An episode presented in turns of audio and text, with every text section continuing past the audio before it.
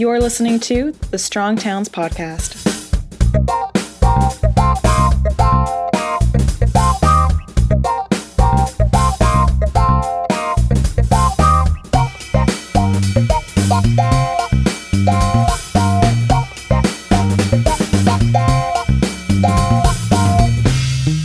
Hey, everybody, this is Chuck Marohn. Welcome back to the Strong Towns podcast. It, it feels like a while. I know the last podcast I did, I basically said, I don't know when I'm going to be back. I'll tell that again at the beginning here. I don't know when I'm going to be back. This is a kind of really busy travel season for me. Uh, just kind of worked out that way. We were doing one week on, one week off for a while. And now I think it's like eight weeks in a row uh, I did have a week of family vacation in there. And then last week, the entire team was at CNU in Oklahoma City. So just in the office for like two days this week and then back out. And then next week, I think I'm out four days and makes it hard to, to, to keep up and, and record stuff. But, but, but this week, uh, we're going to bring back my friend and colleague, Lauren Fisher, to ask some questions from the Strong Towns Action Lab. Lauren, welcome back to the Strong Towns podcast. Hey, Chuck, thanks for having me on. I'm glad that we're, um, I think we're getting into a rhythm with this. I think we're going to be able to hit it kind of on a regular basis and make sure that we talk about the questions people are asking on the Action Lab. I think we are too. And I'm, I'm excited about it because I get a lot of questions in my email inbox. And I just sometimes have to say to people, like, I don't, I'm sorry, I don't have the bandwidth to answer this question, especially when people send me like, you know 10 paragraph questions uh, with like four subparts and i'm just like i i don't have it in me like i just don't have the time. So this is a nice a nice way to do that and be responsive to people and also kind of keep things moving ahead.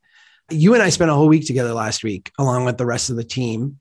Um, before we get started your thoughts about uh, oklahoma city and i don't know how much cnu you got but you certainly got a lot of strong towns. What, what was your takeaway from last week? Well, I, I really liked Oklahoma City. I thought it was kind of cool and I liked the downtown. Did get a lot of strong towns, uh, and that was a good time. Uh, I we got to meet up with some friends at Urban Three for dinner one of the nights that we were there, and I really enjoyed talking to the people there and kind of actually developing an in-person relationship yeah. with these people who we work so closely with. Uh, so that was a good time too. It was crazy because uh, you know seven years ago it was the entirety of Strong Towns and the entirety of Urban Three going out for lunch at CNU, which meant me and Joe and Josh McCarty.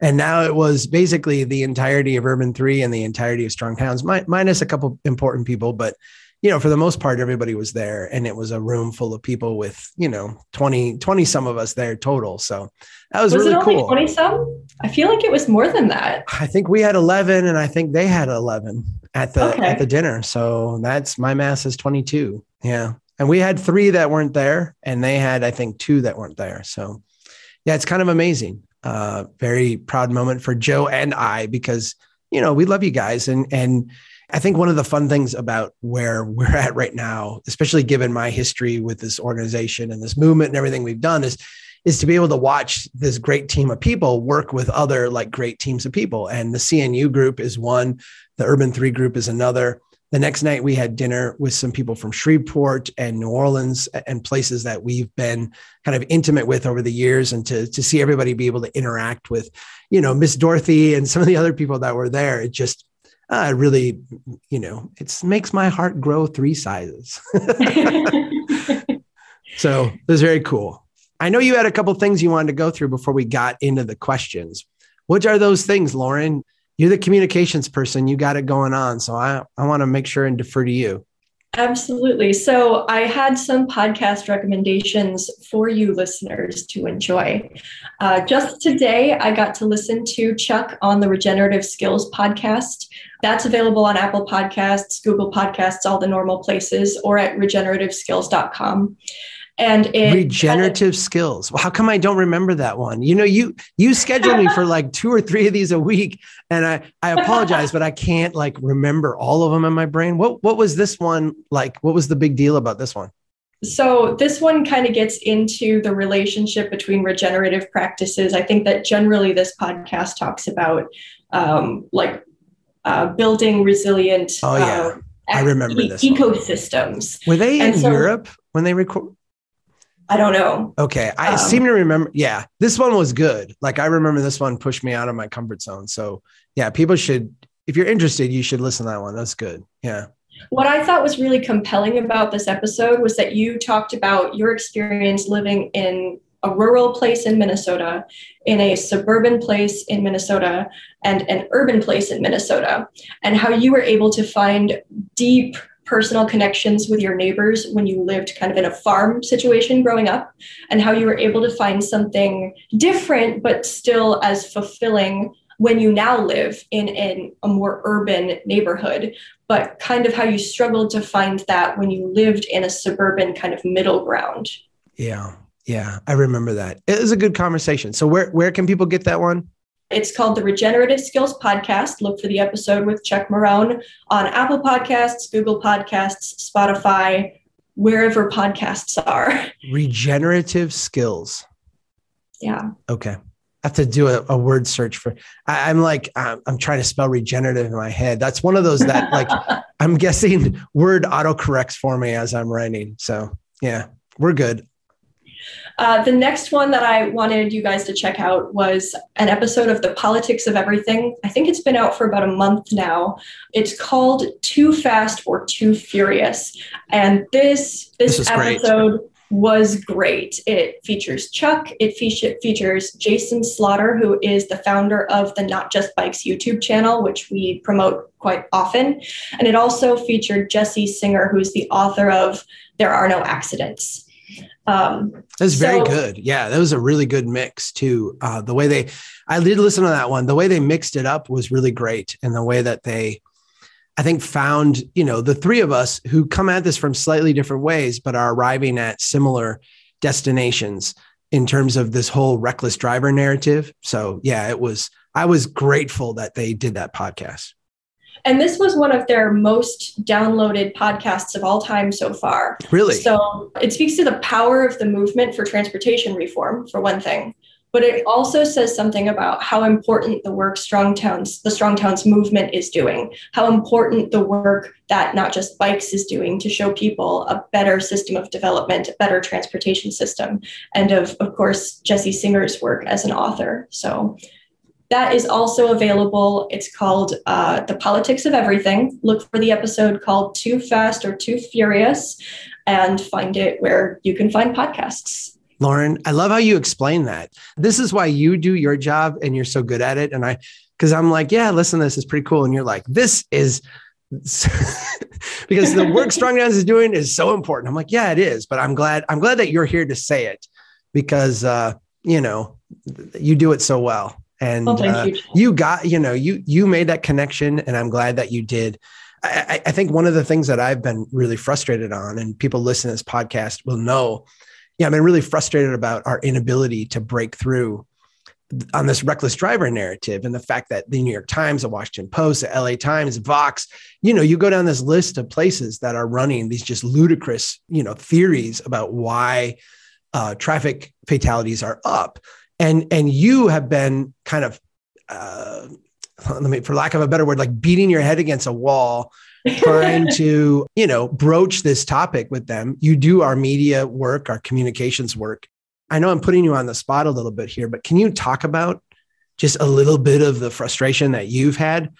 Um, places that have been willing to talk to you in the past on other things have just kind of, you know, blown you off on this one, haven't they? I mean, in the past, we had worked with the Wall Street Journal on on some stuff. We'd worked on just several media outlets that we had relationships with. When Well, I know I've written multiple columns for CNN, and CNN Yeah. has said, anytime you want to write something, let us know. and then we did, we did, We let yeah. them know. Uh, we were like, like, yeah, not this interested. is going on and it's so important that we shift the focus away from from driver error and to like the system that produces the driver error because you you can't change human nature but you can change like the systems that humans oh, I don't know. Lauren. We can put some chips in people's brains and uh, fix the humans. i don't know if i'm on board for that chuck I am not. short Just of so chips and brains we, we, offered them like this uh, facts based approach for discussing this topic. This um, the concept that we can actually test, which is how do the road conditions contribute to this? And that's way easier to to theorize about and test than it is to test whether people are really angry. Right so right right are people are people having uh I, I, can't remember all the ridiculous terms but you know like internal angst and frustration over having to wear masks and so they they take out a moment of ecstasy on the road and drive too fast it just yeah just that's bizarre. absurd yeah, it's it is absurd. absurd. It's it's insultingly absurd. And you know and it's I, divisive because then we make it about the person that we don't like rather than about the fact that we have to share the road but i just want people to know because i've been really you know frustrated about this and people who have listened to this podcast have heard me go on about this a number of times and you know you share my frustration you've actually been the one who's been doing amazing work and getting us on this New Republic podcast. It's a New Republic, right? Or was that the article that was written? I can't remember. It's yep. It's called it. It's the New Republic is the publication, and the podcast is the politics of everything. Exactly, exactly. So it, you know, great job making that making that happen. And you know, we've seen other things break through. I know the article we were sharing today with the NTSB chair who got hit and was in a crash and her quotes were priceless. I mean, basically parroting stuff from Confessions of a Recovering Engineer saying, you know, this is not, you're having an accident here every week. That's not driver error, that's roadway design. And it was just real heartening to hear that message starting to get out above this chorus of reckless driving.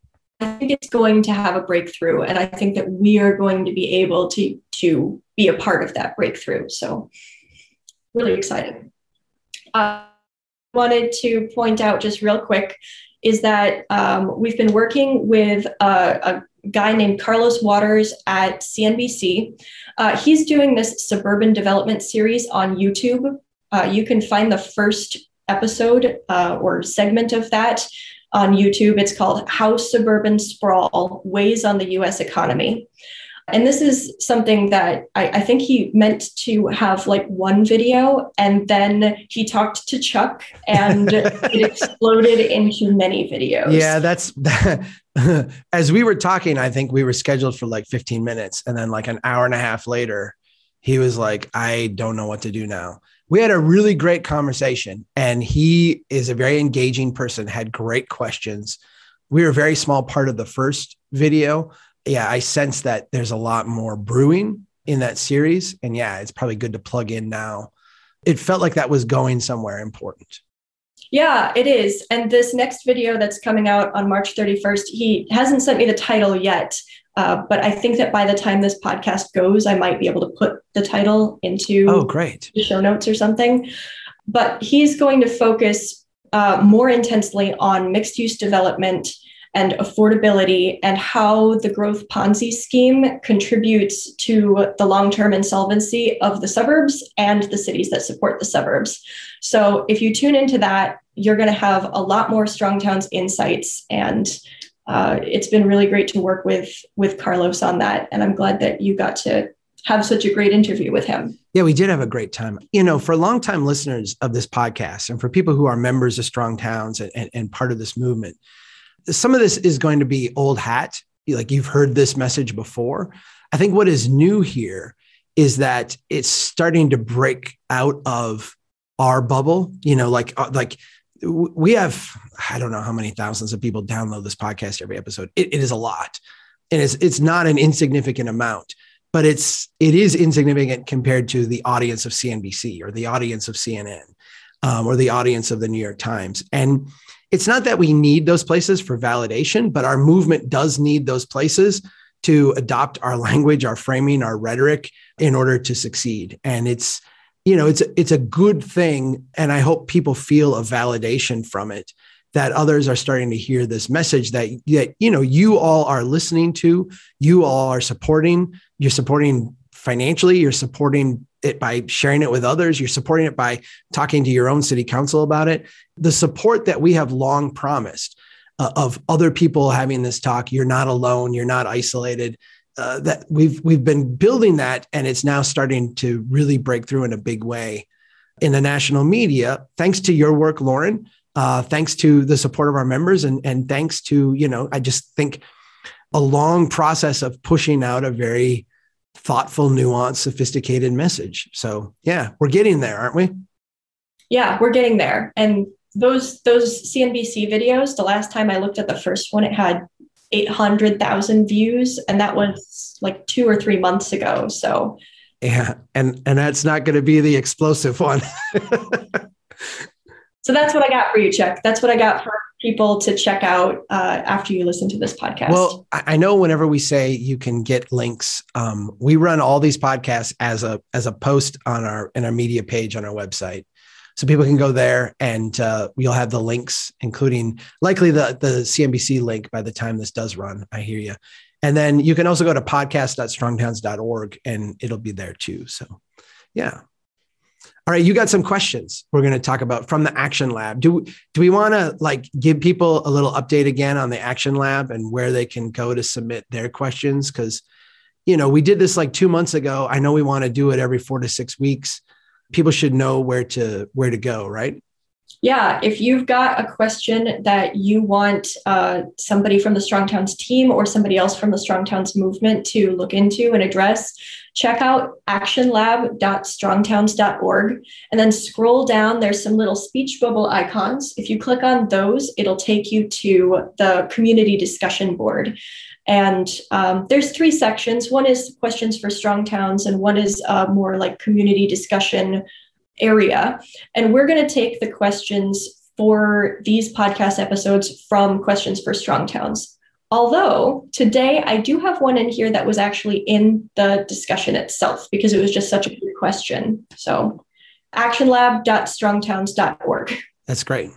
On that site, we've we've tried to take our best content, our most actionable content. People people always told us that they want three things uh, from us. You know, the people who are more than casual readers, who are members, who are people who want to get stuff done in their place. They've said, give us more examples, give us more like how to guides and resources, and you know, give us like the best content that you've got. And so we went in and we organized this site, the Action Lab, to do exactly that. So when you go there, there's big buttons. We've simplified it all down. You can find what you want. You can do a search if people are searching for stuff and they're not finding it, we see that and we try to respond and add that stuff. So that site's been up for 14 months now, and it's it's a it's a really great resource. If you're ready to move beyond just uh, the podcast and the articles, and you want to get something done, actionlab.strongtowns.org is is where it's at. So go go for it, Lauren. Let's let's do these questions. Yeah. So the first question is actually the one that was not from Questions for Strong Towns, but from the general discussion board. It's from Theodore Cole Putz, uh, and he wrote, I and many others who are interested in urban environments appreciate the value a public park can add. Two that come to his mind are uh, New York City's Central Park and the Golden Gate Park in San Francisco. So his question is how do we calculate or value the utility that these spaces provide a city compared to the foregone tax revenue and economic activity that might otherwise occupy the space? That's an interesting question. I don't know as I would frame it like that, but I get I get what he's getting at. He he right? Like what did you say his name was? I can't uh, remember. Theodore. Theodore. Theodore okay. Yeah, great. I, I think I get what he's what he's getting at. How do you quantify this? Let me answer this in in two ways. First, you know, of course, Joe has done this analysis. Urban Three, Joe Minicozzi has done this analysis in places where they've looked at the value of of parkland or open space. I think the best one they did was here in Minnesota, down in Minneapolis, around some of the Great Lakes that they have in Minneapolis. And they've developed these lakes not the way they've developed the lakes up here in the Brainerd Lakes area, which is divide up and kind of privatize the shoreline in 100 or 125 foot increments. Down in the Twin Cities, they actually kept the shoreline public for the most part. And you know had the houses basically off of the public space and so the, they looked at two different lakes one where the lake had been privatized so the lake was an amenity for the homeowners along the lake and what that did is that it drove up the property values for the properties right there along the lake But then when you got one block off or two blocks off the lake, the property values just collapsed right, in comparison, right? They were very, very low. There wasn't a lot of amenity because if you lived two blocks off the lake, you you didn't have any access to the lake. The lake was completely privatized. So, like, what difference did it make that you were near a lake? And then they contrasted that with the lakes where the entire shoreline had been kept public. So if you lived two blocks away or six blocks away or 12 blocks away, you just had a nice walk to a beautiful trail system and shoreline and the ability to rent a kayak or a canoe or go out on this lake in some other way. It was a great natural green space. And they showed the difference in this, you know, in this area. And it was astounding. I mean, the, the level of value that was created and wealth that was created uh, when you kept the shoreline public was just amazing. And it was reflected right in the value of those, those properties. The property two blocks off was worth many, many multiples on the lake with the public shoreline than it was on the other. And this is, I think, the way that I would think about this.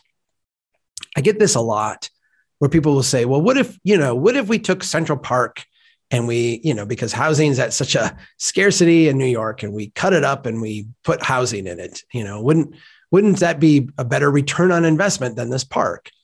And you know my, my gut answer is like i don't know maybe you certainly would devalue everything around the park. I mean all the land around the park is really really valuable because of the park you know because of its proximity to the park. And I, I actually think that that is the way we need to look at it there are very few people who would say that cities should not have parks. There are very few people who would say that parks are not an essential part of a city. So often when we when we cross that threshold and we agree that we want parks in cities because they provide green space, they provide an outlet for people to gather, they provide uh, you know, for cleaner air and stormwater management and all these values and benefits that, in a sense, compensate for the lack of your own private space in a city. You might live in a, a smaller place than you would in a suburb, but you have these great parks around you. You have these great public spaces. You have these great amenities that you uh, otherwise would not have. I think people who design cities and who live in cities and who understand cities recognize that parks are an essential part of it. The question then becomes how do you deliver that? And I think this is where we struggle a lot because I look at like what we do in my city, and what we do in my city is we provide parks by kind of finding the cheapest land we can on the edge of the city or a developer gives us a little leftover scrap here or there or we've got you know this this bit of land that nobody used and we make that a park. And the first thing we do is we put in a big parking lot and we expect people to drive to this park to participate in it. And so what you wind up with is a park as an amenity the same way that like the McDonald's drive-through is an amenity or the Walmart is an amenity. It's it's something that you know you can access and get to, but it doesn't really reflect on your own property value. It's kind of just like an underlying. I get this because I live in the city. If you contrast that with Central Park, or you contrast that with, I've talked here about Gregory Park in my hometown. Gregory Park is the central square, the, the park in the middle of the city that was part of the original plat. And I, I, I emphasize it because this was the way we built cities and we did it for a reason. And that reason was to build wealth in the community. Central Park uh, and Gregory Park here in Brainerd are these squares in the middle of the city. And they are designed and built in such a way that all the properties, not just adjacent to them, around them, but one block off, two blocks off, three blocks off, four blocks off, all benefit from that location. The idea that we don't drive to Gregory Park. People get out and they walk. They walk a block, they walk two blocks. It's part of, I take my dog for a walk every night. I walk through Gregory Park twice. I walk to it on the way uh, to, and I walk past my church, and then I do a little loop through the neighborhood, and then I come back through Gregory Park. It's a beautiful park. It's a great place. I, I, I live in this neighborhood partially because it's such a great park. And so I, I think the question we have to ask is, not necessarily what is the utility, but given the fact that we're going to build parks, how do we build them in such a way that creates the most amount of value adjacent to them? So you're not saying, how much is this parkland worth if it were converted to homes or if it were converted to businesses or if it if we made Gregory Park in the middle of town a Walmart instead of a park? What you're saying is that we're going to have a park we can a put it out on the edge of town and create a parking lot to it and have everybody drive to it in which case it's going to create a little bit of value for everybody but not you know anything really that measurable. Or we can say we're going to put it in a location and design it in such a way that it will create tremendous amount of value in the adjacent properties value that we can actually measure that will actually make those properties worth more thus taking this public investment and getting a higher return out of it does that does that make sense as a juxtaposition, Lauren? I, I don't feel like I answered his question directly, but that's kind of how I think we should think about parks. No, I think that I think that what you're saying makes a ton of sense. That if if you uh, reframe the that thought process from what is the value of the land itself to what is the value that it adds to the properties around it, that that's that's really quite compelling. We we um, see this in public buildings too. I don't. I'm sorry. I don't mean to interrupt you. That's okay. Okay, we see this in public buildings, and I even have seen, you know, water plants built in like the late 1800s, early 1900s that are these gorgeous brick like Romanesque, you know, columns kind of buildings. But but even like old city halls and old county government buildings and what have you, uh, they would build them in these beautiful, gorgeous styles with marble stairs and marble columns and and you know uh, uh put a ton of amenity into them. They didn't. They did that when they were very poor, right? I think that's the first thing to recognize they didn't do it because they were vain or because you know uh, they had money to waste or because they misvalued things.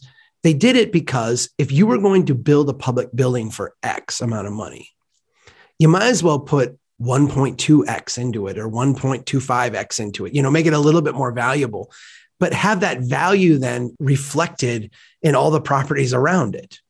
When we build a public building today we tend to uh, not build it at X, we tend to build it at 0.8X or 0.7X. We, we devalue it. We're like, how do we make this as utilitarian as possible? And we don't bother about architecture. We don't bother about how it interacts with the neighborhood. We surround it with parking lots. We make it just very functional and utilitarian. And it, because of that, it tends to function like a Walmart or like a Target or like a, a, you know, just a routine office park in that it devalues the things around it. It actually doesn't create wealth around it. When we build schools of the past, we used to build schools that you would love to have lived across the street from because it was a really nice building. It was a really nice place. It reflected well on the neighborhood. Now you don't want to live anywhere near a school because it's a car sewer with a big parking lot and a, a stormwater ditch out front and in an ugly, you know, an ugly building with some goofy glass and some, you know, aluminum wrap. It, it's it, it is not, uh, you know, the strategy we use today is we create value by driving down cost. The strategy of the past, and I would say the strategy of a strong towns approach is we create value by building things of worth where that value is then reflected in real dollar terms in the value of the surrounding community. Yeah yeah. So theodore also asked whether there's like a theory or an approach to determining what uh, the right amount of allocation to these sorts of projects is. So, is there any theory as to how one allocates an efficient amount of park or green space? I wonder if this is a place where we can talk about the private to public investment ratio. Yeah, maybe. It's such a hard thing because I, I was chatting with Mitch Silver at CNU. Mitch Silver was the former parks commissioner in New York City um, he was for a, a, number of years and did an amazing job. And one of the things he was most uh, proud of is, you know, the number of projects that they did in New York City, particularly in disadvantaged and disenfranchised neighborhoods. Um, going back and, and doing these projects, I, am going to have Mitch on the podcast so he can talk about this himself because it, it's a, it's amazing work. I look at New York and to me, it's always been baffling to me that New York did not have the greatest parks in the country because they have the greatest like value per acre. They have the most productive land use. And any investment you make in a park is going to be returned multiple times in terms of the tax base and wealth that you're creating in the community. These are these are astounding investments. But I go to a city like mine and we have 23 parks. The reality is, is we should have like five, but we have 23 because the idea is always, well, we can get a grant to build a new park and we can get, you know, right now we're actually getting a grant from the state to build a new park. And if you go to our park committee and say, show us your capital budget and all this, they are struggling because they like, we have enough money to maintain well, like five parks. We have 23 parks. Like we do not have anywhere near the amount of money we need to maintain these. So I don't know if there's like a unifying theory there.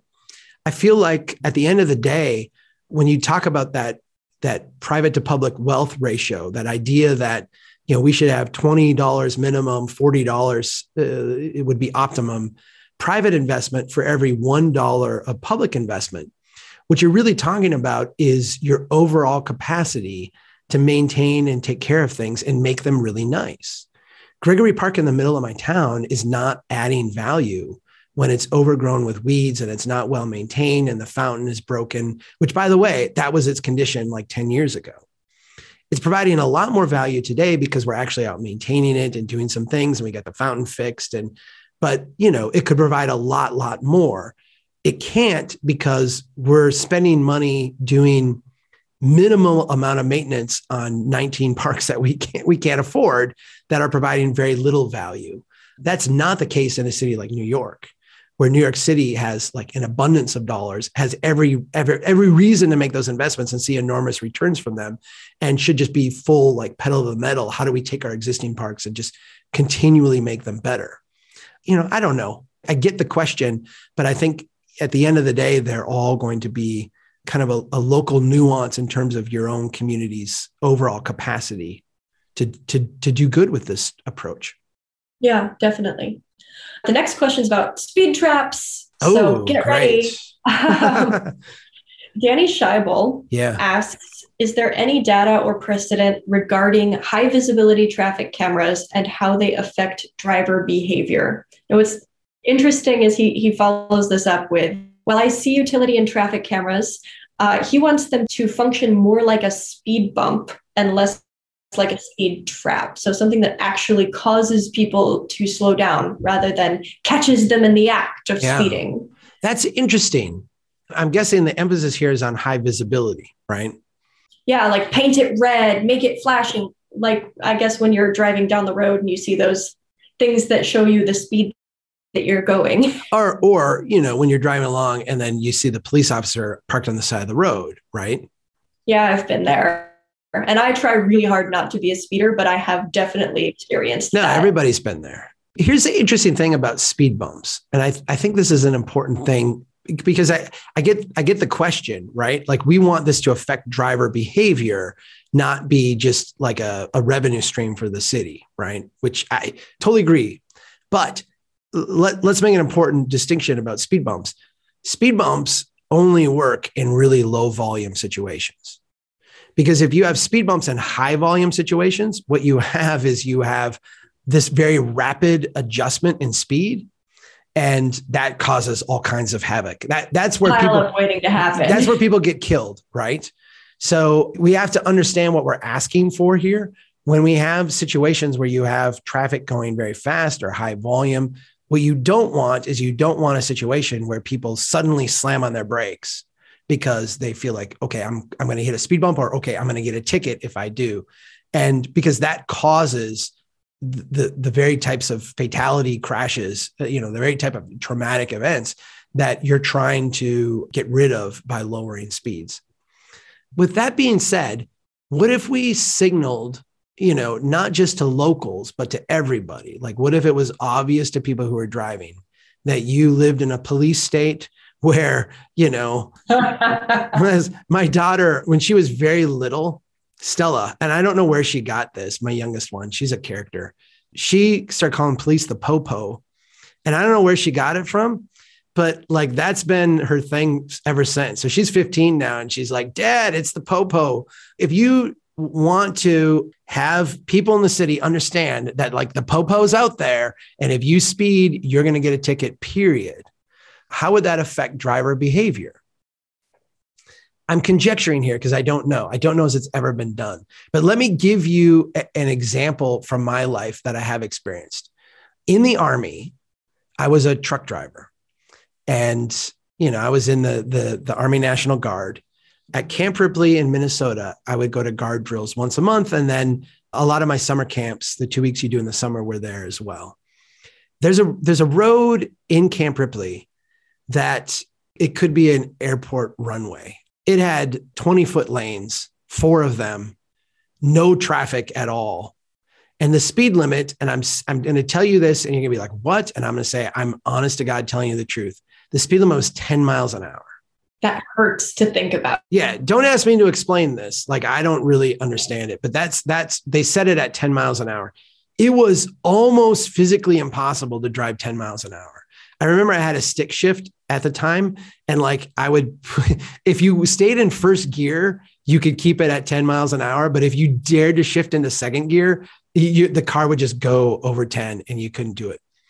Driving truck, then I would drive these deuce and a halfs or these five tons. You know, it's a big truck to get moving. Even those, it was hard to keep under 10 miles an hour, is really hard. Here's the trick they had MPs there, the military police, all over the place. And when you would get pulled over, you would not get a traffic ticket. Like you would not get like a, you know, $80 fine or $100 fine or whatever you would get like an Article 15. You would get like a serious reprimand on your record. And so there was a huge incentive to not get pulled over, right? Like everybody was like, oh my gosh, don't, don't speed. You're going to get in a lot of trouble. You're going to have to go see your CO. You're going to have to sign that. Like this is going to go on your permanent record, like your military record. It's going to affect your promotions. It's going to affect everything. People still got pulled over all the time, all the time, all the time. I caught myself many times going 20 miles an hour in this thing. And you'd see the MP up ahead pulling someone over and you'd go, no, not me, please. And you'd slow way down. It was so hard to keep because it was an artificially low speed. Like it did not, it felt completely abnormal to be driving this slow. Now, I was also 19 at the time, uh, probably a little bit more testosterone flowing through my system, you know, a little bit less uh, risk averse than I am today, maybe. But I, I don't know. I feel like there's a human nature insight there that says that regardless of the kind of police state enforcement, the POPO or whatever you set up, it's really hard to get people to do something unnatural for extended periods of time. And, and I would actually, you know, suggest, I'm going to throw this out there. I realize that a lot of activists, a lot of people who are public safety activists and you know embrace speed cameras and embrace increased enforcement and and are advocating for people biking and walking and what have you they they have an adversarial relationship with people driving a car. And they will say well let's just go out and set up these traffic cams. Let's just go out and have more enforcement. Let's just do this and let's just do that. If the vast majority of your people in your city drive even if a, a, a sizable minority of people in your city are driving like in new york city but you know, for most of the country, it's 80%, 90% plus of people are driving to their destinations. You can't maintain a police state. Like you can't maintain, people will not accept that level of enforcement. They won't. They just they will vote people out of office right? That's really interesting. And it gets back to what we were talking about earlier about how you can't change human nature. But if you know human nature, then you can change the environment that human yes, is in. I think that's behavior. a great way to say it. If the, the super militaristic police state can't get you to drive 10 miles an hour on the road that is lined for 70, then why would why would a speed camera change the way you are? Why would a Yeah. No, exactly. This, this is like a five mile straight stretch. Like just you couldn't have made a straighter, flatter road just wide straight. And they had military police parked up and down it, and you could not go 10 miles an hour to, to, you know. Let me let me give you another story that I think is really it's it's always stuck with me. It really goes to the heart of I think this human conundrum we have, which is, you know, we, we're building systems for humans, and humans are broken people. I mean, we we're, we're not perfect, right? Like we we are we are a broken species. We don't do things the optimum way that I think we all think we should. So there's this little city, Pequot Lakes, north of Brainerd. I was their city planner for many, many years. I did city engineering work for them prior to that when I was with the the firm I was in out of out of uh, college. Uh, very nice city. I, I like them a lot. But they had a new police officer come in, and they had had a number of uh, drunken driving deaths, like people killed because of drunk drivers. And it was very obvious uh, to this police officer, as it was obvious to everyone in the community, that there was a, a bar in town. And at closing time at one o'clock, a whole bunch of people would come out of the bar who had been drinking too much. They would get in their cars and they would drive home.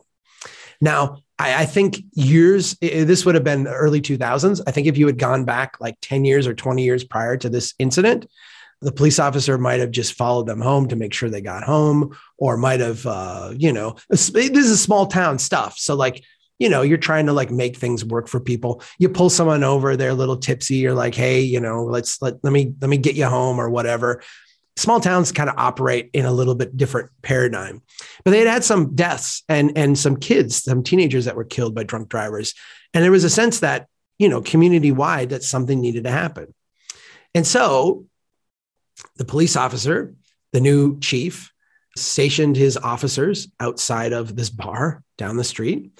And when people left at one in the morning, they would watch them. And when they were driving a little bit suspiciously, they would pull them over. And lo and behold, a ridiculously high percentage of them, approaching 100%, would get DWIs. This went on for a very brief period of time. I want to say measured in days, not weeks.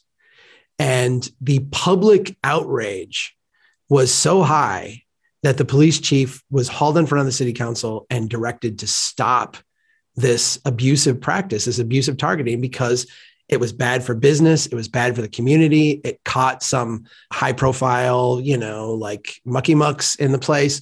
And he basically wound up leaving after a short period of time because he's like, I can't, I can't do my job here. Now, you may look at that and say, wow, that is really dysfunctional. And I would look at that and say, that is really dysfunctional. Like, how can a city, like, how can we condone that? Like, how does that make any sense? Again, I'll get back to the idea we're not designing these systems for perfect people. We're designing these systems for broken people, for people who compromise their own values time from time to time who you know you and i may say we we think people should drive very safely and then someday we'll look down and we're going five miles over the speed limit and they're like oops i i compromised my own values there. We're broken people and i think if we don't take that into account in our designs we're, we're doing something wrong. That's a that's a really compelling story actually it makes me kind of embarrassed to say it because like I said, I, I think these are all good people. I know the people on the council, they're all good people. They have kids, you know, like they have kids that could get hit by a drunk driver, you know, none, none of them want this. But yet, you know, it was seen as like very heavy handed, very, um, you know, not the type of approach that you would want to take and not like socially acceptable in that community.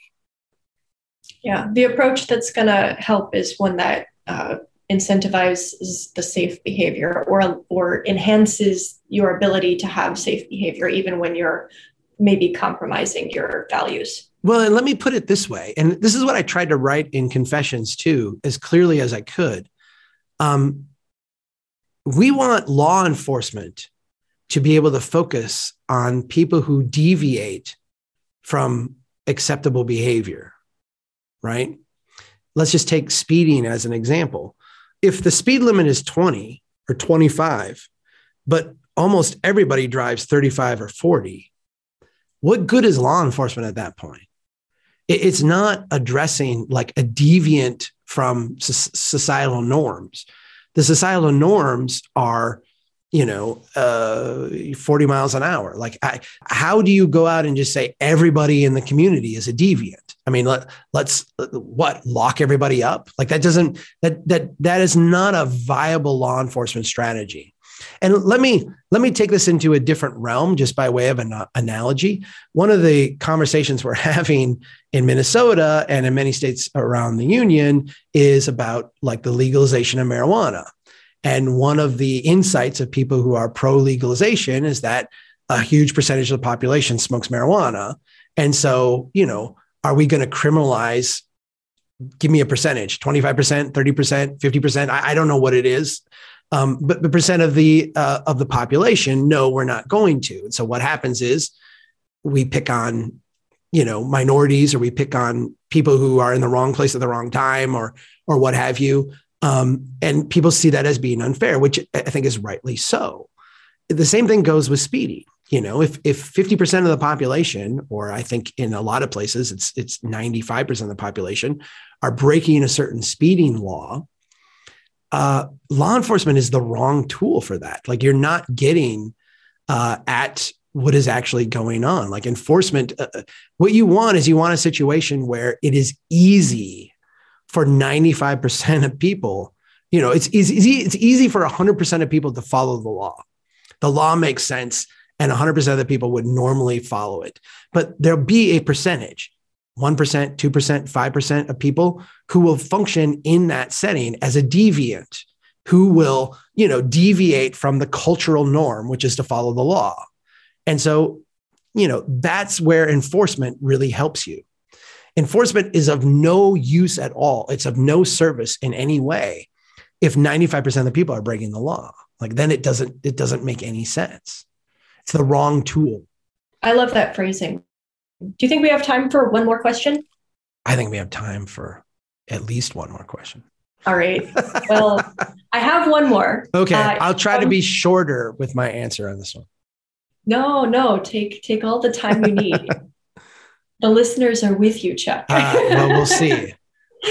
um, the last one I've got for you is from Santa Rosa, California. Evan Wig uh, is watching his community go through a planning process that has three options that he that he is sharing with us. One is kind of stay the course, do what they're already doing, and he's not talking about that one.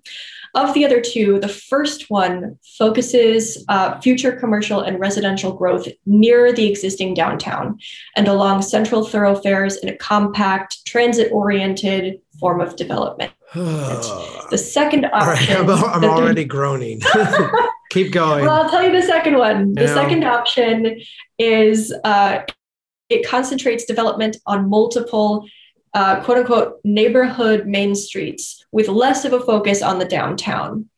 These are the two options that, that his community is discussing. And one seems to be more about investing in what you have, and the other seems to be more about fleshing out kind of a more diversified approach. Yeah.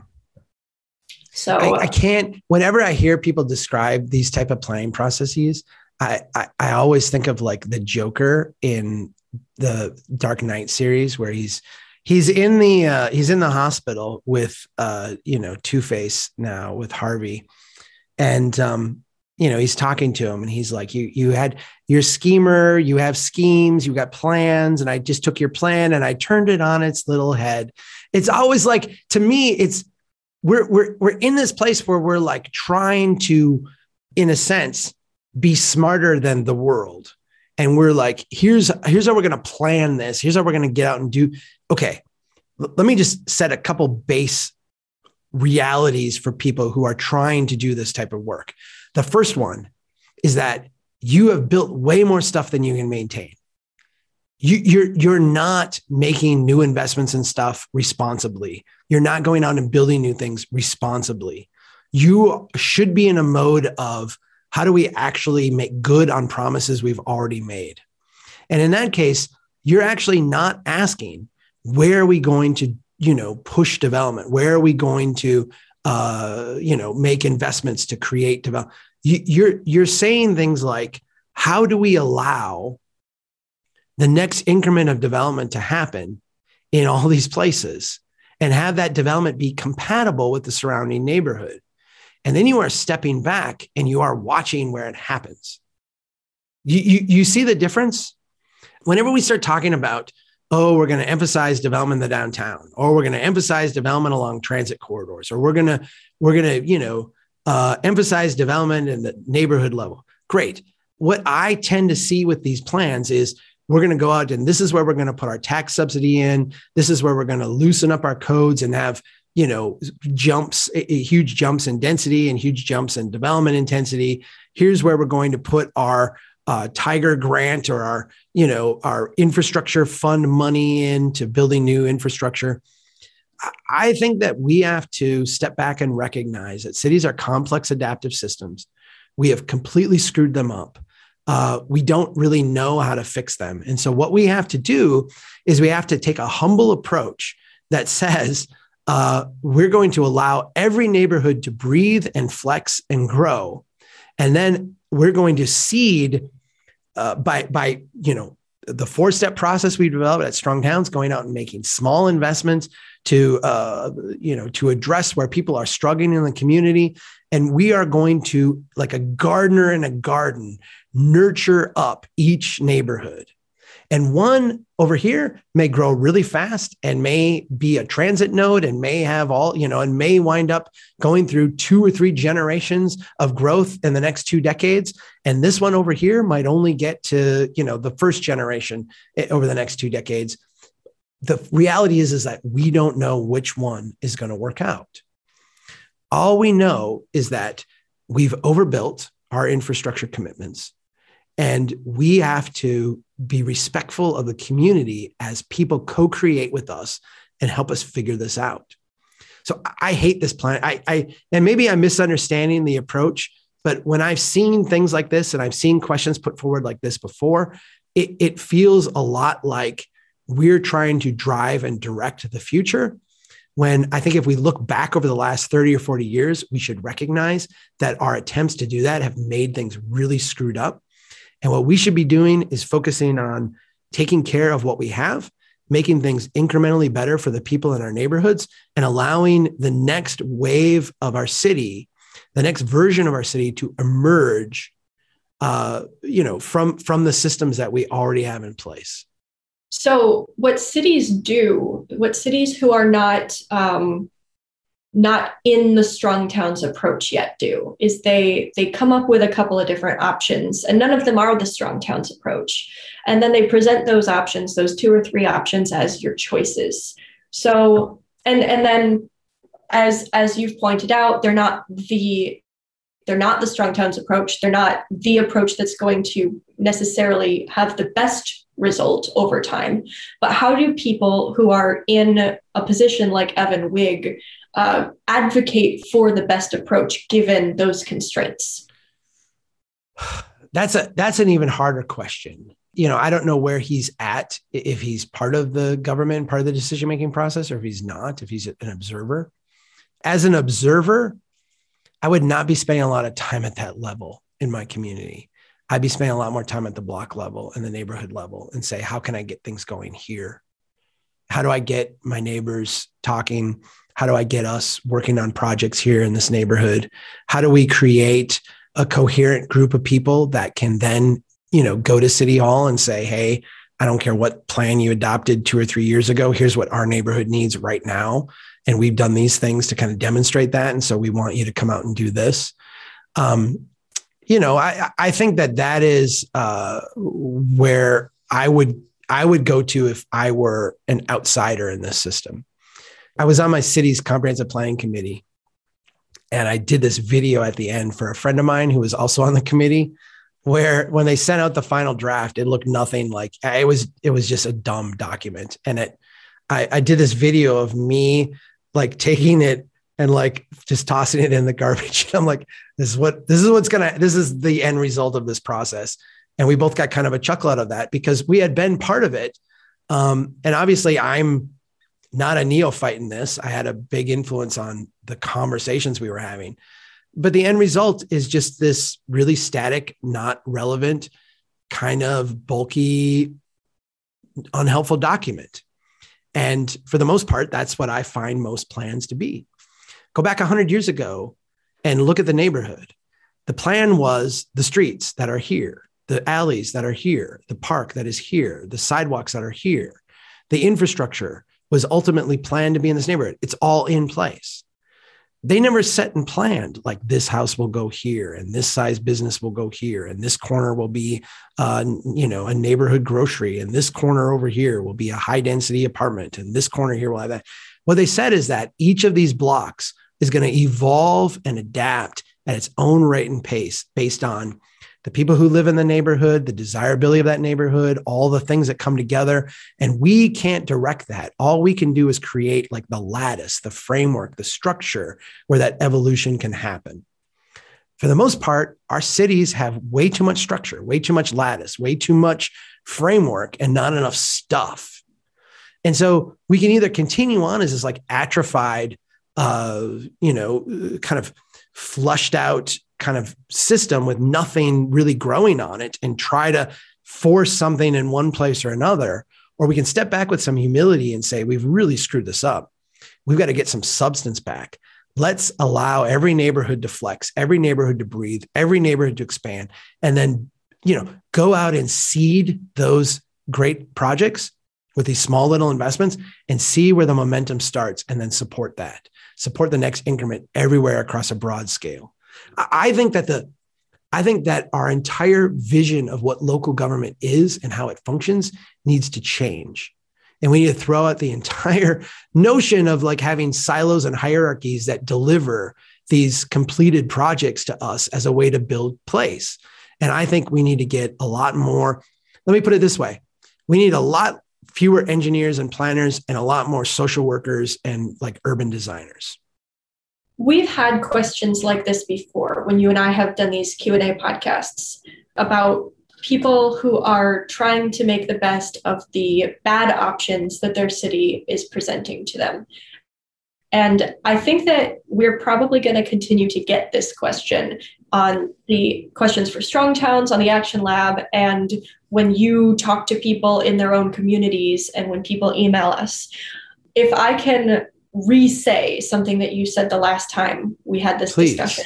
Yeah. And maybe more bluntly than you would put it. Go ahead. Go ahead if you're dealing if if you are in a community that is dealing with this kind of decision then it's probably too late to uh, to try to infuse the strong towns approach into that decision it's not the right place to do it yeah that might be your cue to like chuck is saying start putting down the groundwork for the next time so that so that these conversations are influenced by the strong towns approach from their inception rather than by the time there's three options and you can only choose one of them. Yeah. So I, I did the plenary last week at CNU. I was one, and Christopher Coes from the USDOT was there. Uh, him and I shared the the stage and, and had a conversation after we each spoke. The the emphasis of my remarks you know, I began with a recitation of the American Jobs Plan, the big infrastructure bill that was passed last year. And I, I, put together this chart and I said, the president's plan, and I, I highlighted the language from it. I, I quoted directly from it. It said there's 173,000 miles of road currently in poor condition, right? So that is a list that will grow every year. More and more roads will go from fair condition to poor condition. And that is a list that will continue to grow of the 173,000 miles, and I, I put that up in like a bar graph, and I said the president's plan is only going to fix 20,000 of them, right? There's a tiny percentage of them.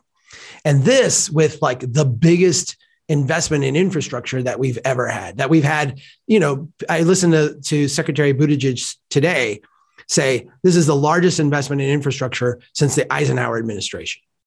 Okay, the largest investment in infrastructure since the Eisenhower administration is not even paying for 12% of the roads already in poor condition.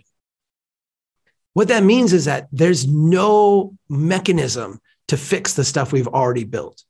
And if your city is not grappling with that fact, if they're sitting there saying, well, where, we're going to get this infrastructure money, where do we direct it? What neighborhoods do we grow in? How do we continue this process we have, but just refine it a little bit so we get transit oriented development or we get good corridors or we get mixed use? You, you're not struggling with reality as it's presenting itself. And I, I don't know how more plainly to say it that you're living in like a fantasy world and you're trying to, you know, do something clean and tidy in a scenario that is actually really messy and really difficult. And I, I think if you don't grasp that latter fact, um, you can talk all you want about things like equity and climate change and you know sustainability and put all the buzzwords in your plan. You're not doing a real plan that is in touch with reality. You're not. Because no one, I mean, this was, I said this over and over again in my plenary, no one is coming to save your city. Nobody is coming to give you a bunch of money to fix the stuff that you can't fix. And so you got to have a plan that like deals with that reality. And if you're doing like a traditional comp plan, uh, using traditional, like, you know, let's get everybody in a group and put sticker charts on the walls and have people comment on this or that. And then we'll come up with three different scenarios and project out what a 20% population increase over the next two decades will mean. You might as well quit your job and let someone else do it because you're wasting everyone's time. If that's how you really feel. well, you pushed me to uh, to be a little bit more uh, outspoken. yeah, yeah. Well, I really appreciate your time, Chuck, answering these questions, and I really enjoy like getting to have these conversations and be a part of these conversations. So, thank you. Well, you should bring your own questions too, because you always have like hard ones for me. Like one of these days, you I, always ask me thinking, these hard questions, and I'm like, well, Lauren, let me think about that. I'll give them to you in advance. I'm just kidding. but maybe maybe next time I'll come with one of my own. All right. Well, thank you. And thank you everyone for listening. If we went a little bit over, bonus uh, podcast, because like I said, I, I don't know when we'll be back. We'll try to be back soon. But uh, in the meantime, keep doing what you can to build a strong town. Take care, everybody. Take care, Lauren. Thank you.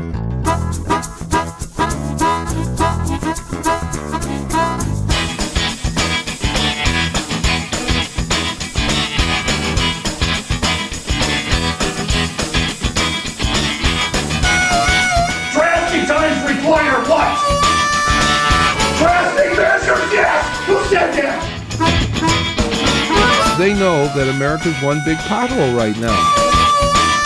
Bill, Bill, Bill, Bill. That's the story. Chuck Marohn, this has been fascinating. Oh, Who made the city?